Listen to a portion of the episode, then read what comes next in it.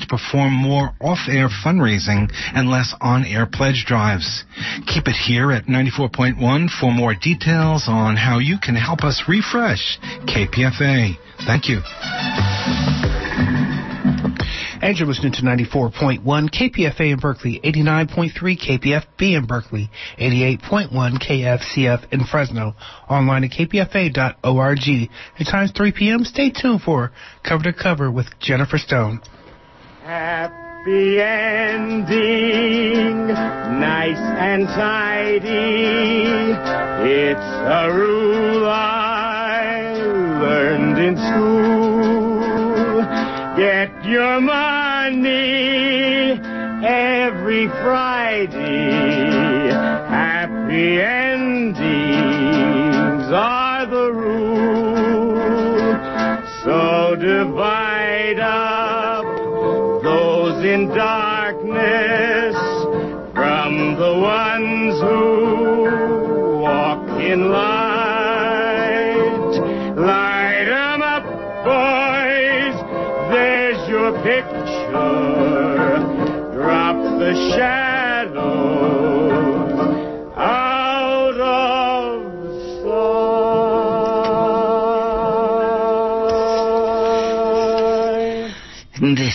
Jennifer Stone with Stone's Throw. Did you hear that last show? Ah, I love it. Ha ha, deja vu all over again.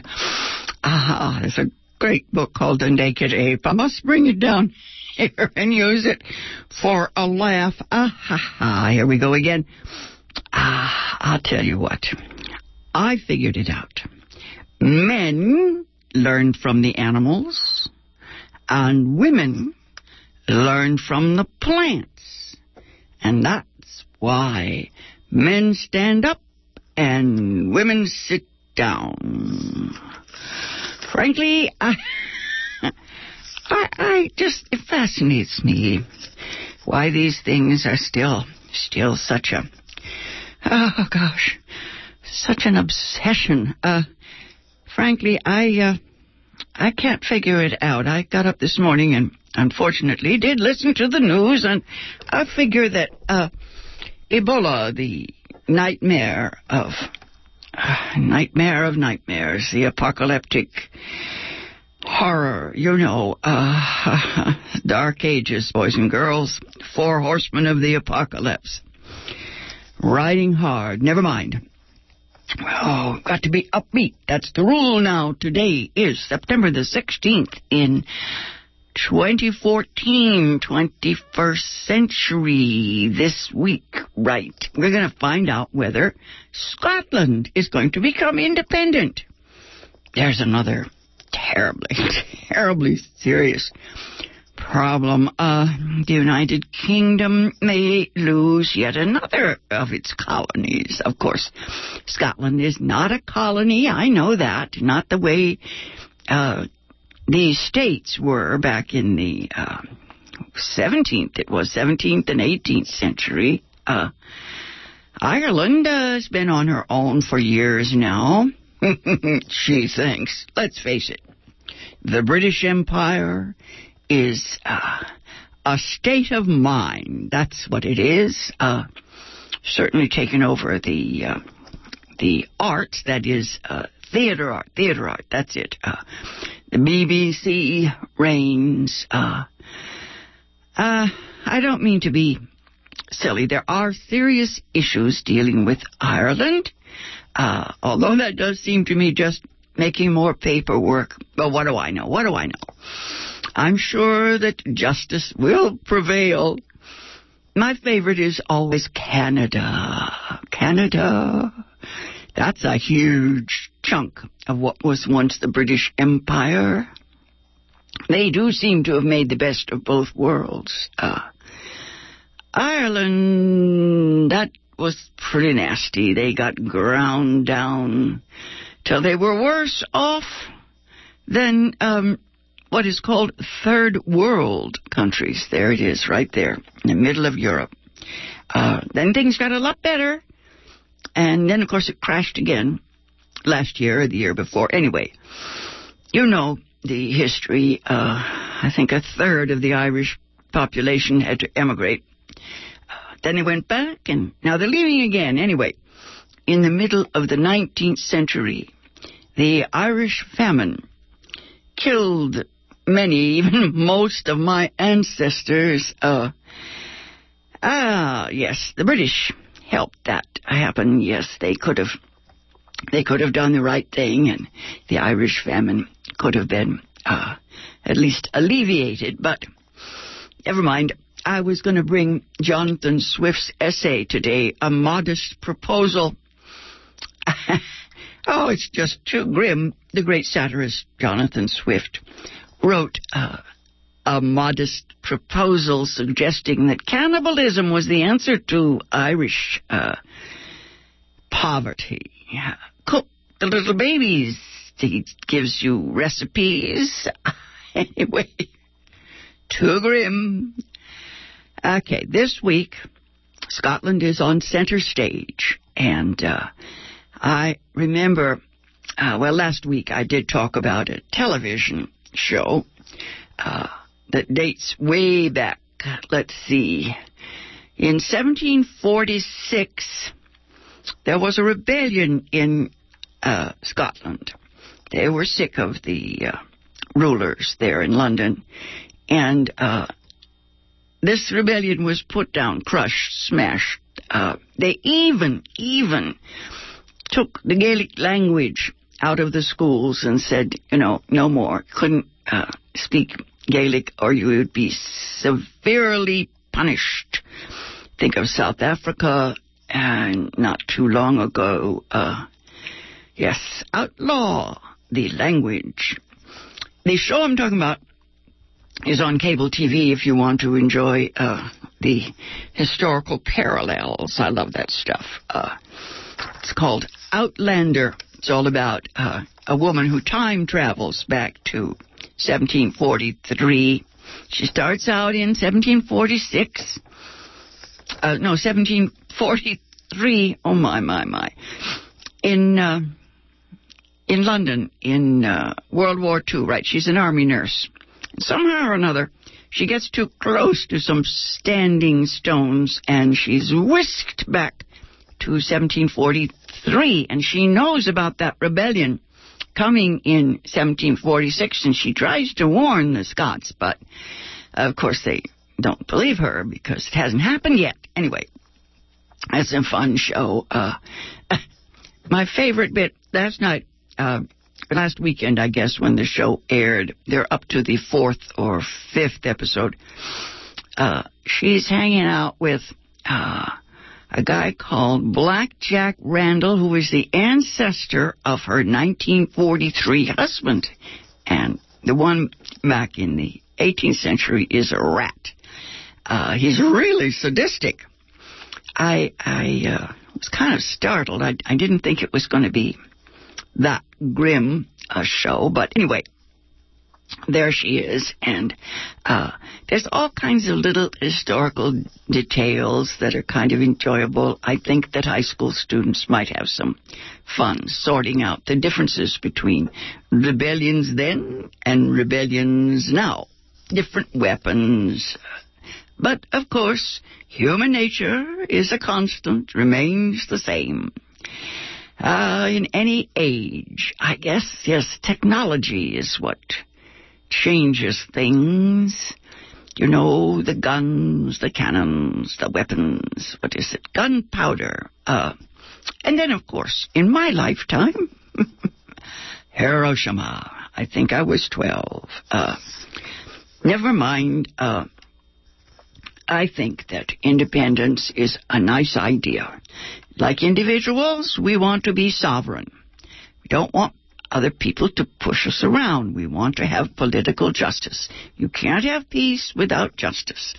And other cliches. Uh, actually, I like the stuff about the women, uh, you know, feminism, the so-called witches back in the 18th century.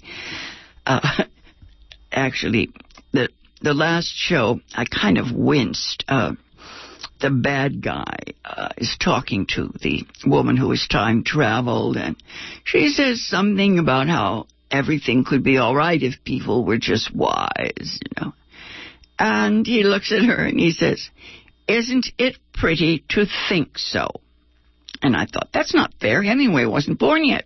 That's his line. Uh, anyway, uh, it's called Outlander. I believe it's on, let's see, Encore, Max. I forget. You have to go through the fancy premium cable channels. Uh, the redcoats are coming, boys and girls. Uh, I don't like the spins on uh, torture in the show. Uh, the guy, Captain Jack Randall, Black Jack, he turns out to be not just a rapist, but the world's master torturer.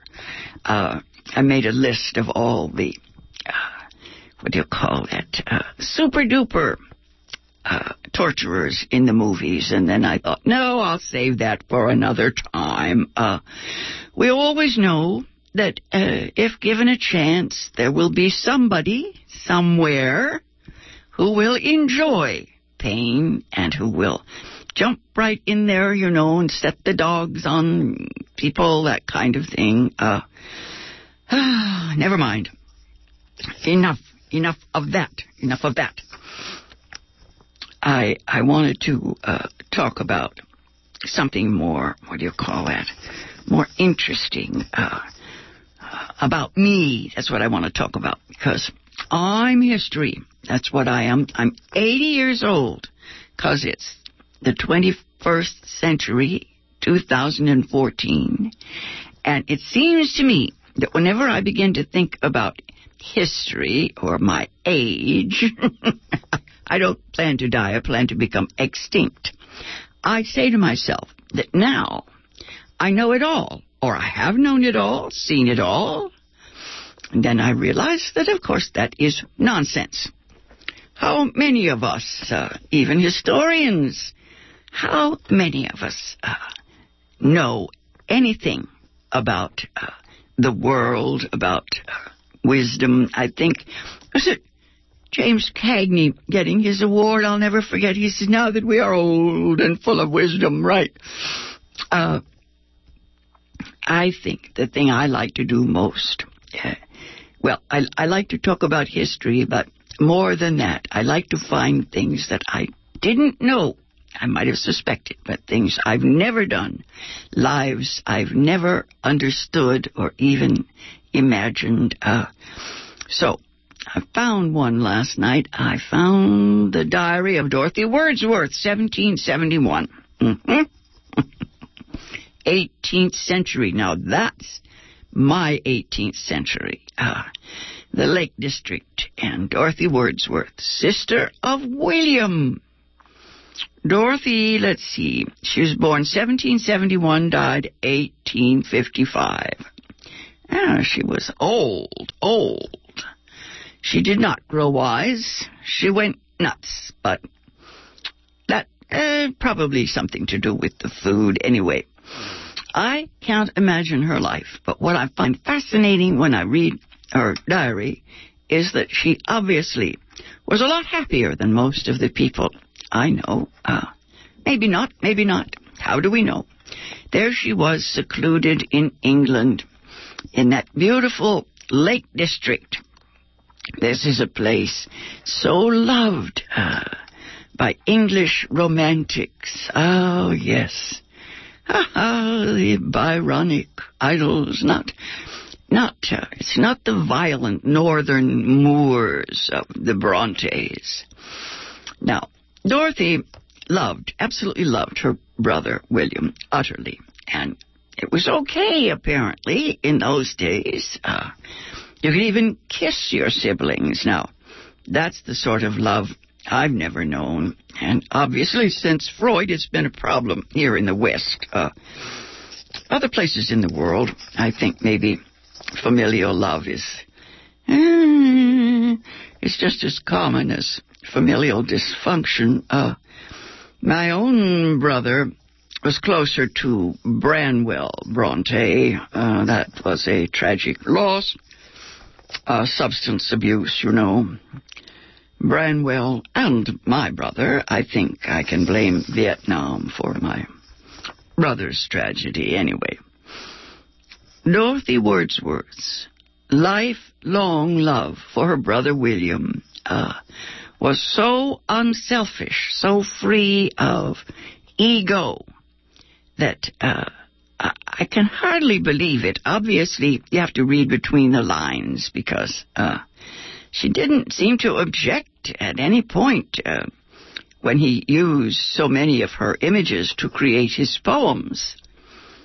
Now, I found a page of prose that needs only a few tweaks to become William's poetry, but I'm not going to read that because it's just it's just too wicked. It looks like plagiarism.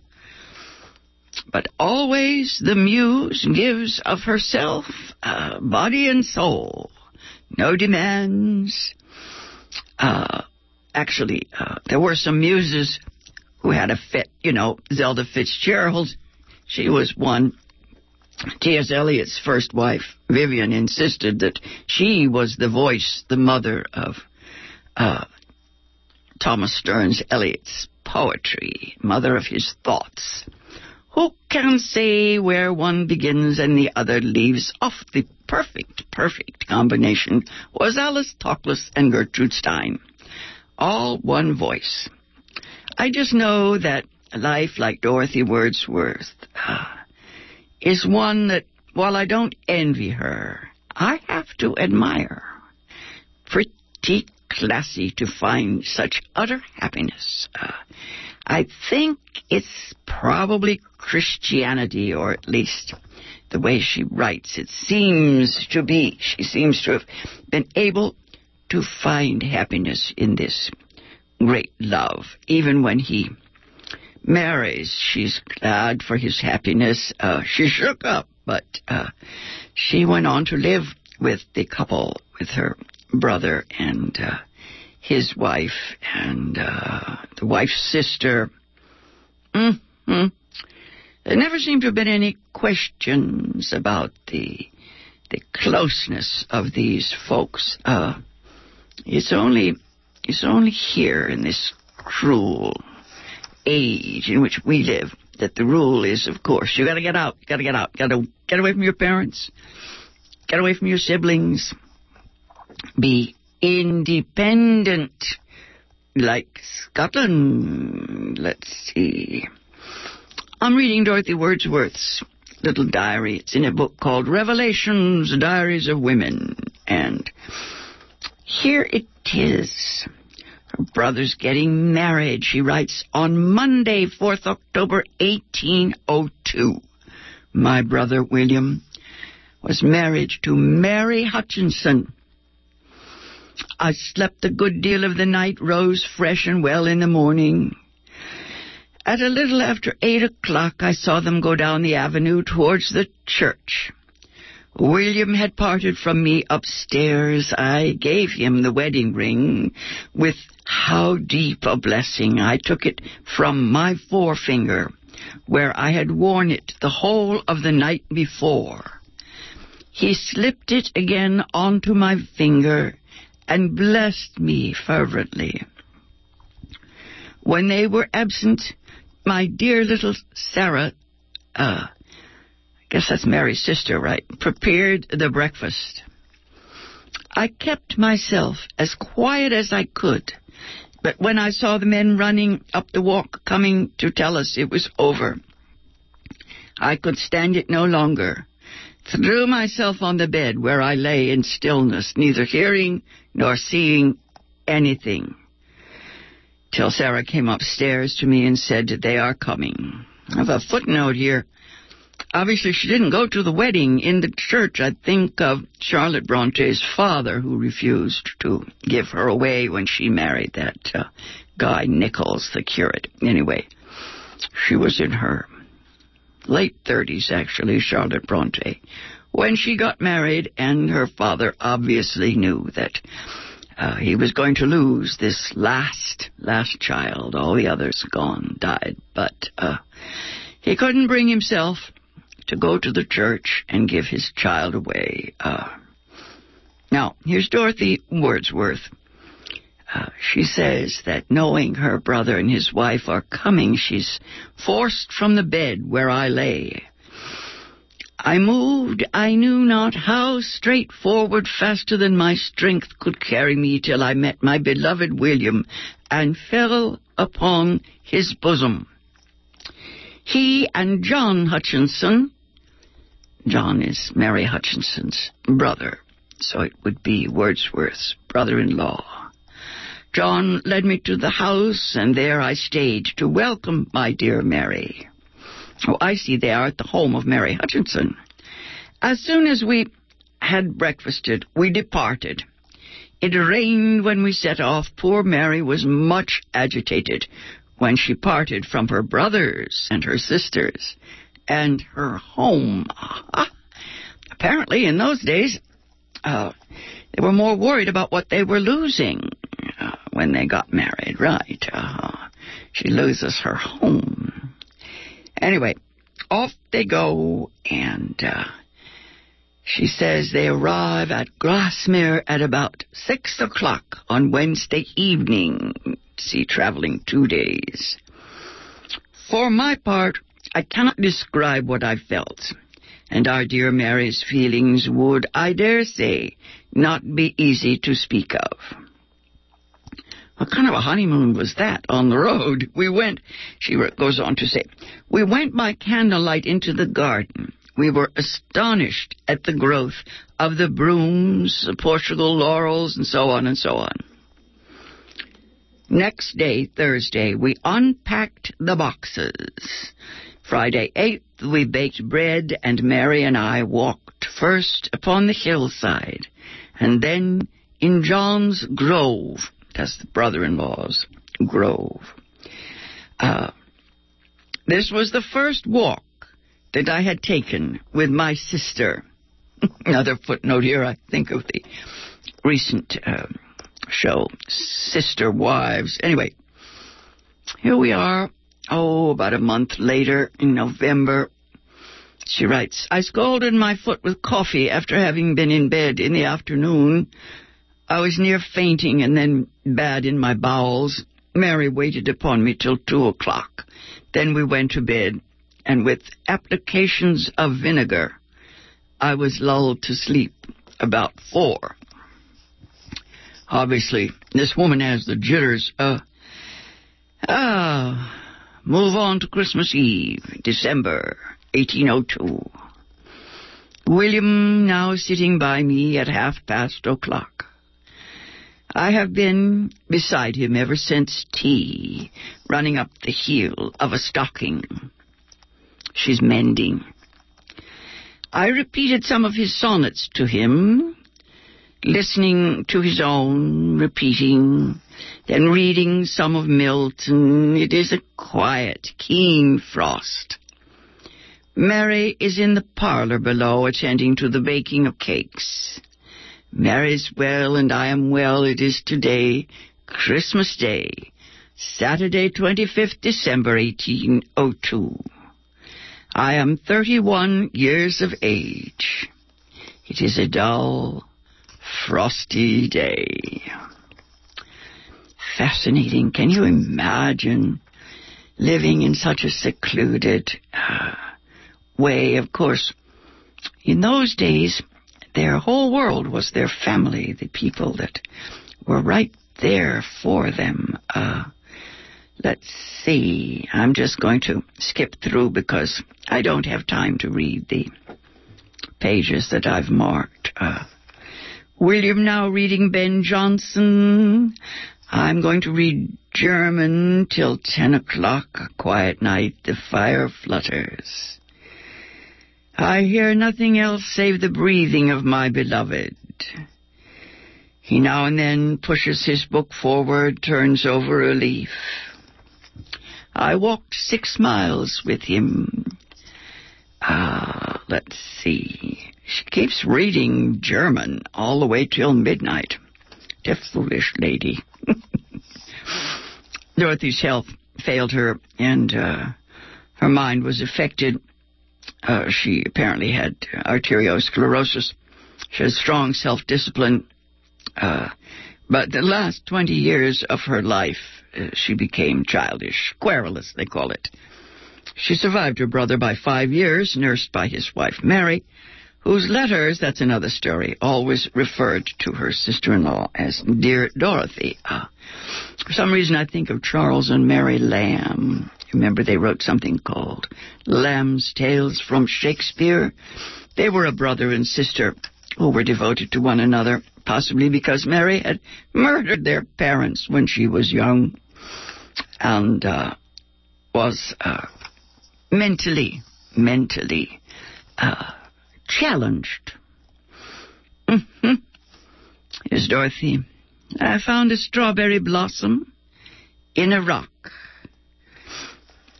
When I wrote a story, an impression of Dorothy Wordsworth in school, I used that line. I found a strawberry blossom in a rock. I think of that as a metaphor for how she found uh, the love of her life. Uh, right. She did it. Yes, it was fossilized love, but there it was. Uh, mm-hmm. Over and over, she uh, is disappointed by William, but she makes excuses for him and for his breath being so cold when he kisses her. Aha. I guess she wrote, apparently she wrote most of his love letters to Mary. How's that? Oh, and she's rewriting a lot of his stuff, and she doesn't always uh, succeed, and sometimes she regrets it. Oh, oh, she says, he's come back to me, oh, the darling. I will look well and be well when he comes back to me. I will be busy. Oh, and here is one of his bitten apples. I can hardly find in my heart to throw it into the fire. These people were not frail. Let's see, she broiled beefsteaks the next day. she speaks of being compelled to serious thought from time to time, and uh, she helps him write poems about uh, beggars and peddlers and people who suffer live around uh, their beautiful home. Uh, they are not wealthy, but uh, they are in a state of what we used to call genteel poverty. She goes over his stanzas uh, and she talks about hail showers the hailstones looked so clean and pretty upon the dry, clean road. I read him that account of little boys belonging to that tall woman, and it was an unlucky thing, for he could not escape from the very words. Oh dear, I cannot read the rest of this. It turned into a poem. It turned into a poem. Uh, and then they went back to reading Ben Jonson. Uh, she writes, My tooth broke today. They will soon all be gone. Let that pass. I shall be beloved. I want no more. Ill in the afternoon took laudanum. That's the wine of opium. It's a wonderful drug. Uh, she took laudanum. Anyway, uh, 31.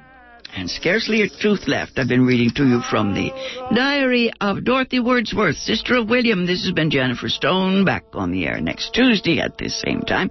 Till then, go easy, and if you can't go easy, go as easy as you can.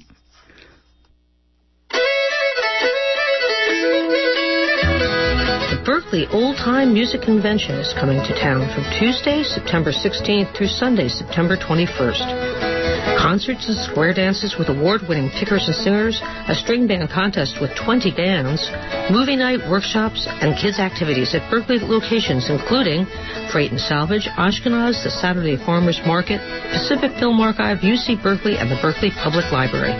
Fun for the whole family. Visit berkeleyoldtimemusic.org for all the details.